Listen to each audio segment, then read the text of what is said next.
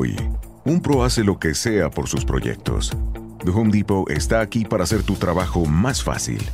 Tenemos los productos que conoces y confías en nuestra app. Más opciones de entrega para que tengas lo que necesitas donde quieras.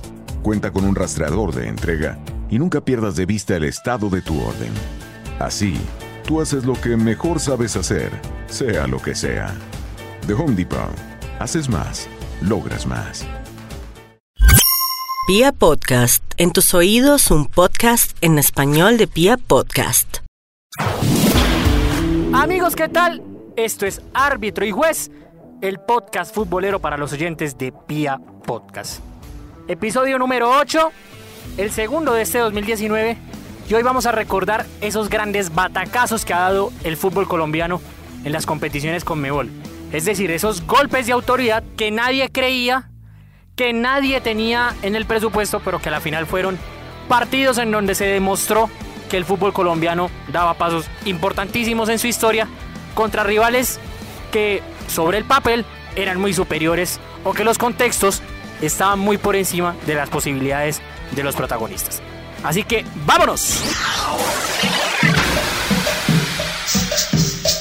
Uno de los primeros grandes batacazos que da el fútbol colombiano por lo menos en la historia de las competiciones con Mebol lo da el Deportivo Cali.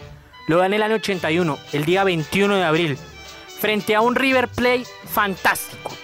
Ese River era el dirigido por Ángel Labruna, que ganó todo lo que se les ocurra con River, le faltó por ahí la Copa Libertadores, y era prácticamente la base de la selección argentina. ¿Por qué? Porque tenía a Fillol, a Tarantini, a Kempes, a Daniel Alberto Pasarela, casi que la columna vertebral de la Argentina campeona del mundo, jugaba en el equipo de la banda cruzada en aquel año 81 para la Copa Libertadores. El Deportivo Cali clasifica a la Copa Libertadores del año 81 como subcampeón de 1980 detrás del Junior de Barranquilla. Tenía un gran equipo el Cali también. El Tigre Benítez, Moisés Pachón, Pedro Antonio Zape, el mismo Pecoso Castro, Cococho Álvarez. Era una gran nómina de ese equipo azucarero que no alcanzó el título en el cuadrangular final frente al Junior, pero sí su plaza al máximo torneo continental. El Deportivo Cali ya le había ganado a River en el Pascual Guerrero, por idéntico marcador, por 2 a 1, pero nunca un equipo colombiano había ganado en el Monumental de Núñez. Y pues en esa noche fue fantástica para el equipo de la ciudad de Cali. El primer gol lo marca Horacio Capielo a los 38 del primer tiempo. Ya era el empate porque Kempes, Mario Alberto, había marcado el primer gol a los 6 minutos. Y al minuto 18 de la segunda mitad es una de las jugadas más geniales en la historia del fútbol colombiano. Porque es una corrida de Willington Ortiz que le roba la pelota, si no estoy mal, a Tarantini. Y hace una corrida casi que de 40 metros. Engancha al defensor. Engancha también al gran Ubaldo Matildo Villol. Y marca uno de los goles más preciosos en la historia del fútbol colombiano. Recordemos entonces ese primer batacazo que da el Deportivo Cali en el Monumental. Hay rechazo, largo desesperado de Caballero, busca la pelota Willy, busca la pelota Willy, después atrás a un hombre, ahí viene con balón, se enfrenta a Fillón, lo huyó, se huyó, portería sola,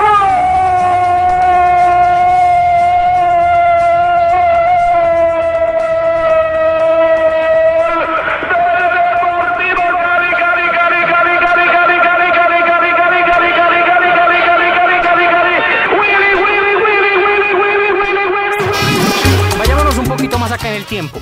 Y aquí sí tengo que reconocer que se me sale un poco el corazoncito.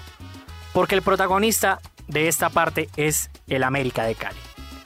El primer y hasta hoy único triunfo de un club colombiano en la cancha del Estadio Maracaná de Río de Janeiro, el mítico Maracaná. Se presentó el 2 de mayo del año 93, 3 a 1 frente al Flamengo de Brasil. El gol de Flamengo lo marca Nilsson al minuto 20 y después viene la remontada americana Gol primero del Polilla da Silva al minuto 23, después el paraguayo Javier Ferreira al minuto 4 del segundo tiempo y después Freddy Eusebio Rincón al minuto 15 del segundo tiempo también. Freddy Rincón jugó un partidazo ese día. Hizo lo que quiso con los brasileros, los bailó, eh, tocó la pelota, dribló, hizo lujos. En fin, fue pletórica esa noche para el Coloso de Buenaventura. Y pues marca un hito porque nunca un equipo colombiano había ganado en ese escenario y a hoy no se ha logrado repetir esa hazaña. Flamengo tenía jugadores como Junior Baiano, Fabiño, Gaúcho, Allison, Marcelinho Carioca, pero América tenía una bandola. Era un tremendo equipo dirigido por Pacho Maturana y que había clasificado a la Libertadores siendo campeón inobjetablemente en el año 92. Estaba el Pipa de Ávila, estaba Leonel Álvarez, estaba Wilson Pérez, que era un tremendo defensor, estaba Alex Escobar, Polilla da Silva, estaba el mismo Freddy Rincón. Incluso creo que ese partido lo tapa Ángel David Comiso, que venía de River. Era un tremendo equipo ese América de Cali, que lastimosamente pierde contra la Universidad Católica en las semifinales de esa Copa Libertadores. Pero recordemos el triunfo del equipo Escarlata en la cancha del Maracaná. Acompañó la acción cuando Ferreira empalmó con la zurda para el segundo americano. Ya después le llegó el premio, muy merecido. Un gol luchado. Gracias a su temperamento, a su deseo de no perder, Rincón repentizó en el momento en que lo necesitaba América. Con este tanto aseguró el partido el equipo de los Diablos Rojos. No en vano, los comentaristas brasileños le dieron hoy un ocho grande.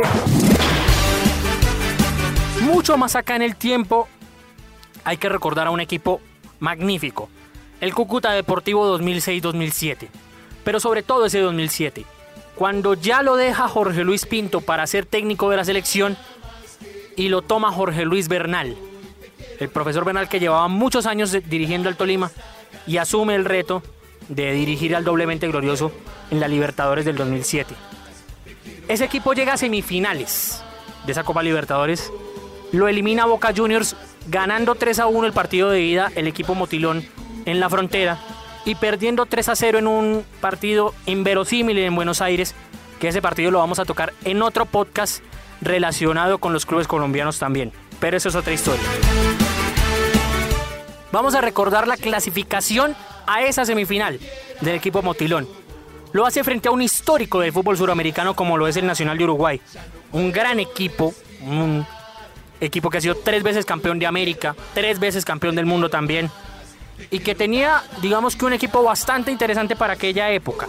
Porque, por ejemplo, destacaba Fernando Muslera, hoy arquero de la selección uruguaya, estaba Daniel Godín, hermano de Diego, el defensor del Atlético, estaba Matías Cardacio, que era un muy buen mediocampista, estaba el Chori Castro, que después despuntó en España, y estaba Viruta Vera, que es un gran referente de los delanteros modernos uruguayos. Aún así, el Cúcuta con mucha injundia, con mucho amor propio, le saca el resultado en Cúcuta ganándole 2 a 0 y va a Montevideo a buscar la clasificación en el Parque Central. Empata Rubén Darío Bustos a los 22 del primer tiempo. Luego Viruta Vera pone el gol a los 40 del segundo tiempo, que era el 2 a 1 y como tratar de buscar la clasificación para el equipo bolsilludo. Pero Leonard Pajoy en un contragolpe tremendo acaba la serie y pone el 2 a 2 final.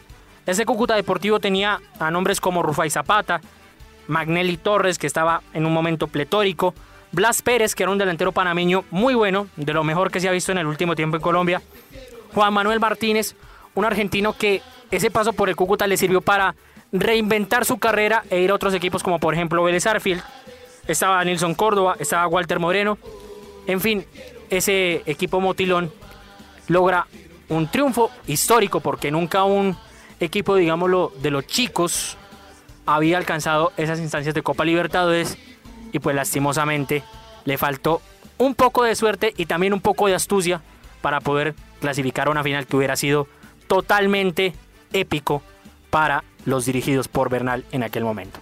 Recordemos entonces ese gol definitivo de Leonard Pajoy en la cancha del Parque Central. No. Ojo, viene desde atrás Pajoy, viene el gol, viene el gol, viene el gol, Pajoy, sí, sí, hágalo, hágalo, hágalo, ponga cuentas claras, gol,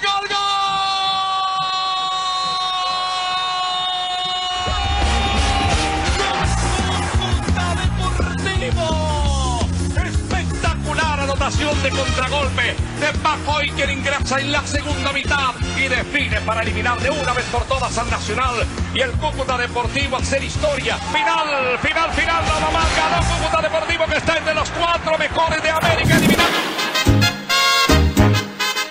Algunos me dirán que por qué puse este que viene a continuación por encima de la clasificación del Cúcuta Deportivo. Y es que este tiene un aditamento especial. Es marcar el final de la carrera de un astro de la historia del fútbol como lo es Ronaldo Nazario de Lima. Estamos hablando de un enfrentamiento por fase previa de Copa Libertadores 2011 entre el Deportes Tolima y el Corinthians de Brasil. El 2 de febrero del año 2011, para ser más exactos. Victoria del cuadro tolimense por 2 a 0. Goles de Dani Santoya al minuto 20 del segundo tiempo. Y de Wilder Medina, que era un tremendo delantero, pero que los vicios no lo dejaron, digamos que pegar más altos de calidad a los 32 del segundo tiempo. Tolima le pegó un baile esa noche a, Corinthians. Y marca el final de Ronaldo porque ni bien regresa el equipo brasilero a su país, Ronaldo anuncia su retiro del fútbol. Es curioso también porque ese Corinthians lo dirigía Tite, el actual técnico de la selección brasilera, y lejos de, de que lo sacaran por aquel resultado, empezó a formar un proceso a partir de, de esa debacle que lo llevó a ser campeón de América en 2012 y en ese mismo año campeón del mundo. Pero siempre quedará en la historia del equipo tolimense haber eliminado a un grande como lo es el Corinthians, que no solamente tenía Ronaldo, tenía Chicago, tenía Leandro Castana, Ralfa, Paulinho, que juega en Europa, e incluso Roberto Carlos, que jugó el partido de ida, que quedó 0 a 0 en cancha del Pacaembu, pero no jugó la vuelta en la ciudad de Ibagué. Y ese Tolima tenía nombres muy destacados. Por ejemplo, Elkin Murillo, que ya estaba a puertas del retiro. Anthony Silva, arquerazo paraguayo. Siempre el Tolima ha tenido muy buen ojo con los arqueros paraguayos. Gerardo Vallejo, Gustavo Bolívar, que despuntaba para ser un gran volante de marca y que se fue perdiendo en la carrera. Estaba Diego Chara, que hoy está en los Estados Unidos. Estaba Rafa Castillo. Y su figura era, como ya lo decíamos, Wilder Medina. Recordemos ese triunfazo del Tolima en la cancha del Manuel Murillo Toro y la despedida de Ronaldo del fútbol profissional. Lançamento para o Murilho, pega mais uma, ele vai trocando de lado, recebendo com espaço, faz o cruzamento! Gol!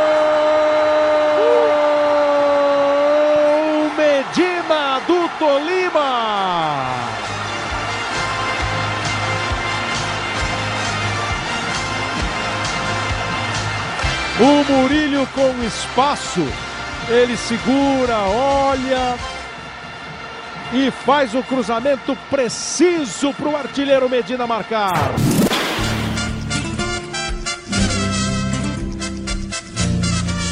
El último es claramente el batacazo más grande en la historia del fútbol colombiano, por lo menos de clubes.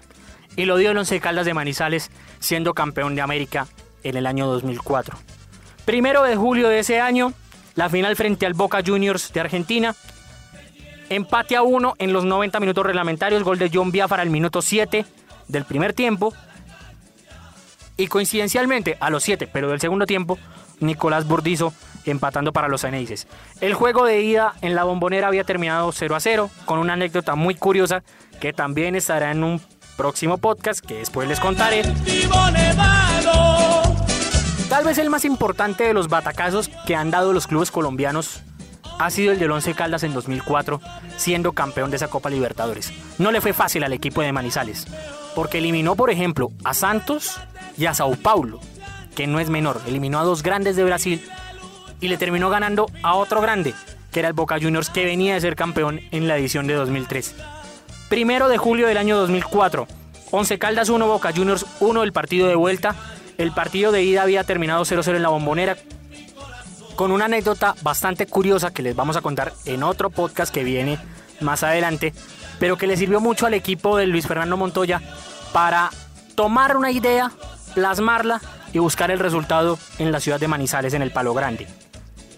En la definición por penales, ganados a 0 el 11 Caldas, aciertan eh, el Sultán Soto y Jorge Agudelo, que después resultaría suspendido por doping, y ninguno de los cuatro cobradores de Boca Juniors logra acertar, lo cual le da la Libertadores al Blanco Blanco de Manizales.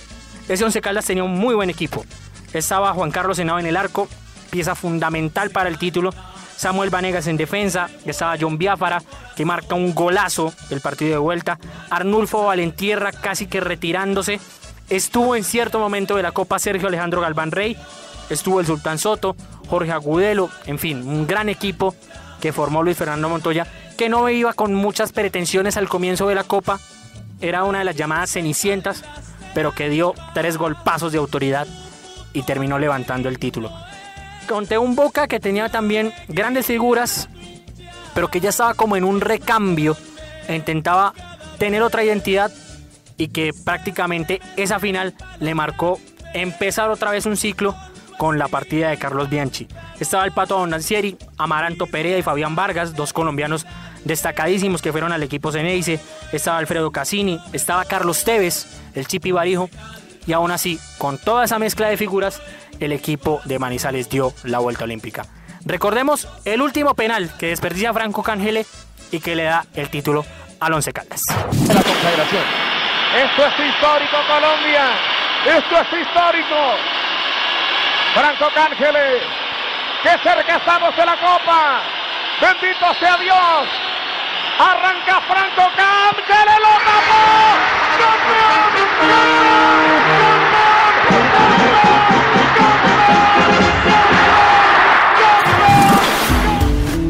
Y bien amigos, esto ha sido todo por hoy en este octavo episodio de Árbitro y Juez, recordando los grandes batacazos en la historia de los clubes colombianos en las competiciones con Mebol.